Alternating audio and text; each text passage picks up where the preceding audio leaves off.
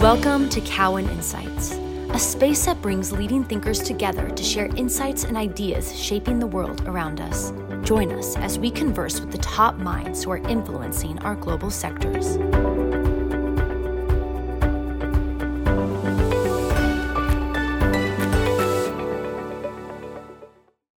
Thanks everyone for joining today. I'm Andrew Charles, Cowen's restaurant analyst, and really thrilled to be joined by Michael Montagano, CEO of Kitchen United which has kitchen facilities throughout the United States. And we're really excited to learn more about uh, the business as well as just the industry outlook that, that Michael can help us provide. So, Michael, thank you so much for joining us today. I appreciate being here. That's great. Can, can you uh, can you just give us the 60 second overview of Kitchen United and what you think differentiates yourself versus your competitive set? Yeah, sure. Uh, look, we are a pioneer in the ghost kitchen space. We've been in the business for three years. Our first kitchen center uh, opened over two and a half years ago, which we've been successfully operating since that time. Uh, at the most basic level, uh, we run facilities, we refer to them as kitchen centers, that house multiple established growth restaurant brands under one roof. Um, currently with locations in LA Metro, Chicago Metro, Austin Metro, and the Scotts, Scottsdale Metro area with uh, you know, pretty aggressive plans for growth in 2021 on top of existing metros we're in like chicago but expanding into new metros throughout texas as well as the bay area. Um, but with that said we are not you know a traditional ghost kitchen. Um, you know there's a number of things that differentiate us in the marketplace. The first is where we locate. Um, we tend to position ourselves in densely populated areas uh, block off of main and main uh, we are not on the outskirts of town. Uh, we tend to be more accessible uh, and serve a sizable amount of walk-in business as a consequence. Uh, we have found that delivery drivers on the delivery side are hesitant to handle deliveries from these warehouse setups because it takes them a lot of time. And overall, the food quality diminishes with kind of these longer hauls. Uh, I would say that second big thing that we focus on is our data. We spend a lot of time with data research and site sourcing who we partner with, um, kind of specifically uh, the research around the demographics, the drive times, the cuisine preferences, and more. So we know the local customer, um, what they want, and the market voids. And as a consequence, you know, we position our partners and help curate our facilities to be successful. You know, in addition to that, uh, we really provide what I would call more hands-on support, particularly on the marketing and promotions, but also just by the nature of our business model. Uh, we have a consumer marketing channel, uh, Kitchen United Mix, uh, that we offer multiple brands uh, under one ticket to the end consumer. Um, and we drive a considerable amount of business to our restaurant partners within our facility through our own channel. And then lastly, uh, we have a heavy focus and very stringent safety protocols. Um, all of our operators and all of our facilities as a whole post health and safety letter grades, and we're very transparent uh, and very dialed in to working with our partners to ensure um, every one of our facilities is top notch. And look, at the end of the day, uh, we are restaurant people, um, and our partners um, that we partner with, uh, we set them up for success, and when they succeed, uh, we succeed. And so it's not surprising that you know our core focus is our restaurant partners operating profitably within our centers even better than they can within their own four walls. And as a consequence we operate our kitchen centers profitably. Michael thanks. That was a great overview. You, you were recently appointed ceo after serving as cfo for two years. What do you view as the key areas where you plan to lean in to help drive the company forward?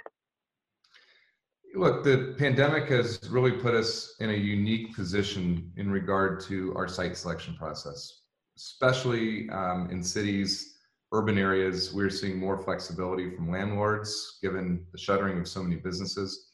Um, and kind of to that end, uh, growth, opening new locations is our top focus.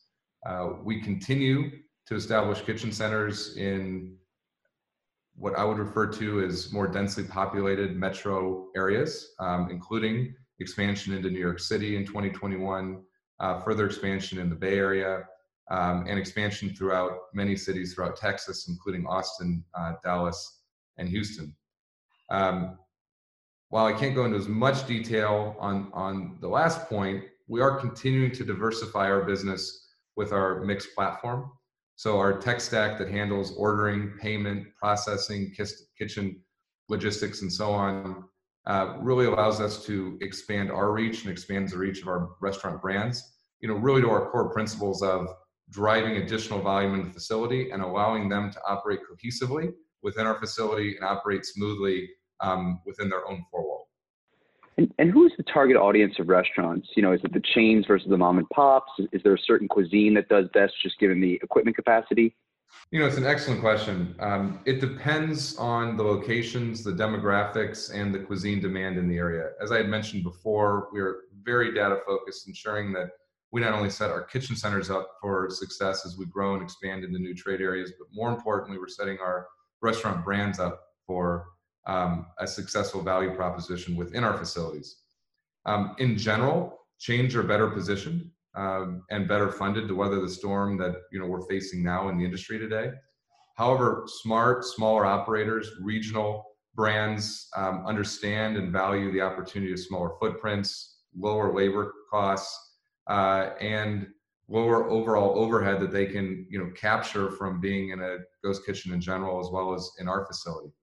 So, you know, our focus is not to be cliche with our brand, but a mix uh, between, you know, locally or excuse me, established national brands, regional favorites, and you know, local strong operators. Um, and you know, look, we the one thing that we focus, I guess, less on is true restaurant op, op, uh, entrepreneurs that are kind of just beginning to start.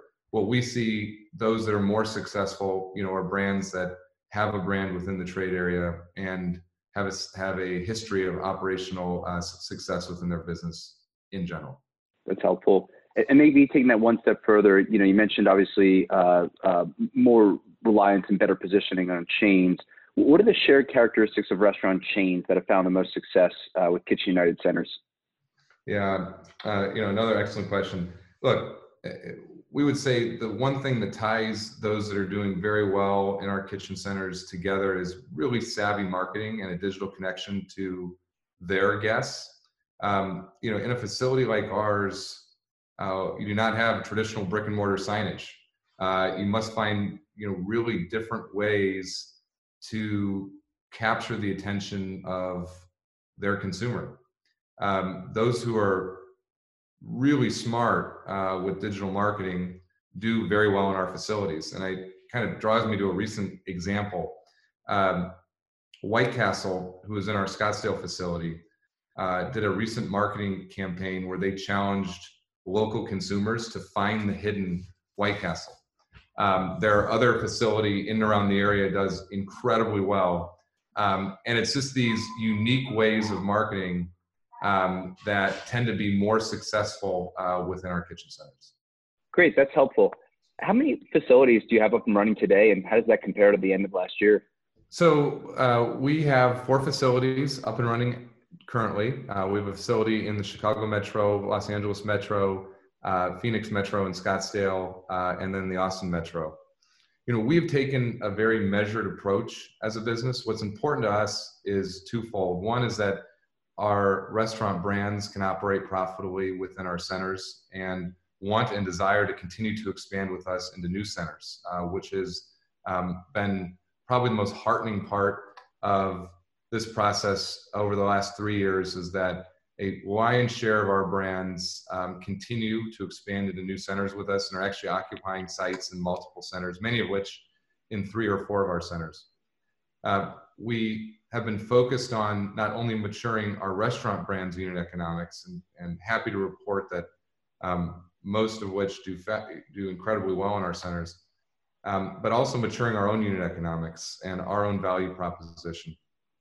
And you know, this has been a more measured process over the last few years, and we're really ready as a business to scale.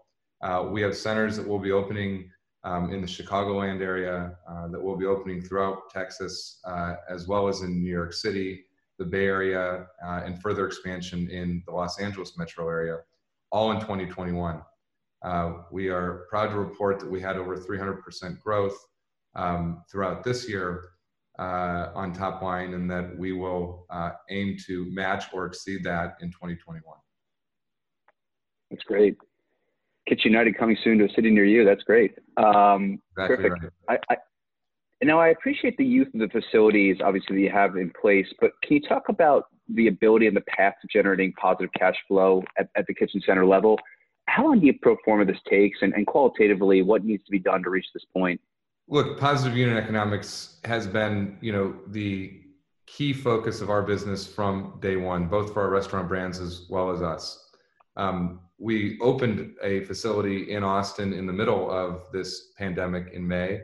Uh, we were profitable within matter of a couple months, um, and we're really working through you know more locations in the state um, to you know continue to expand on that success that we've seen not only there but throughout the rest of the country. Um, you know, we tapped a market need with off-premise well before the pandemic hit. Um, the pandemic obviously grew and expedited the adoption process of off-premise, and we're particularly, you know, fascinated by the increased adoption of off-premise by people who had not previously ordered before pre-COVID. We feel like there is habit-forming behavior that has already happened and continuing to uh, to happen, and obviously very optimistic about the outlook. Um, you know, all of our centers that continue to operate profitably, uh, but entering into new trade areas um, and to ensure that the ramp uh, for us, but more importantly for our restaurant members, is lightning fast. And then just kind of the inverse of that, you know, uh, the math we're getting to at the restaurant level suggests around $400,000 of annual sales for restaurant operators need to break even if we assume a fixed monthly membership fee of $10,000 a month.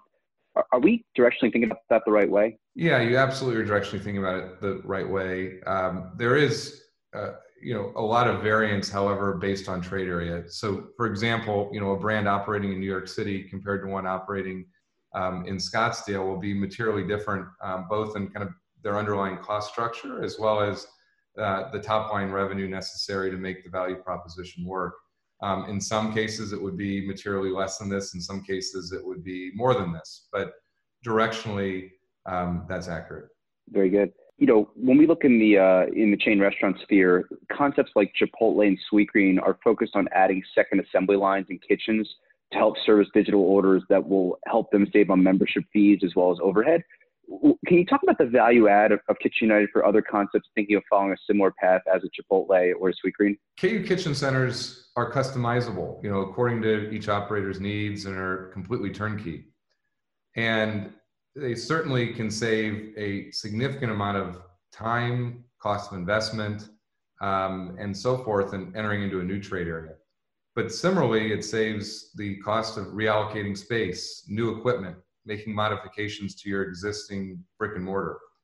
Um, we thought there were a subsegment of restaurants, quite frankly, who may never work with us. Um, but at some point, we've engaged in talks and have moved into our facilities uh, with the vast majority of these established and growing brands around the uh, around the U.S. And I think a lot of that is is because the underlying value proposition is certainly capex light way of expanding into new trade areas, but also a very labor light way of continuing to operate. And you know, ghost kitchens continue to provide you know a real interesting value proposition for brands large and small um, as they continue to look at how they navigate the pandemic uh, and expand in what is certainly a new a new normal. What have you observed in the turnover of restaurant tenants at the kitchen centers amid COVID 19 relative to the rates of turnover you saw pre pandemic? Yeah, we've seen heightened demand uh, both for our offering on the B2B side as for, for our restaurant brands, as well as heightened uh, demand on the B2C side from our end consumers. We've seen GMV growth in our facilities up over 500% on a monthly basis um, since pre uh, COVID to today. And as a consequence, there's more uh, demand to be in our centers um, with that type of increasing volume. Very little turnover um, on uh, in our centers, quite frankly, over the last six months, near to no turnover. Uh, and again, that comes from the value proposition that we're offering. You know, our focus has been if we can drive volume through the facility that makes the business proposition work for our members, and offer incremental value, whether it's on the labor side or on the marketing side, um, the joint proposition that we have with our member restaurant partners uh, will be a success. And so we're fortunate um, that we have been agile uh, in our offering, but also committed and dedicated, you know, as restaurant operators to our restaurant brands, um, and have navigated this with them famously. Michael, my last question is: You talked about the heightened demand. How long is the waiting list for prospective restaurants to your facilities uh, amid COVID nineteen relative to what you observed before the pandemic?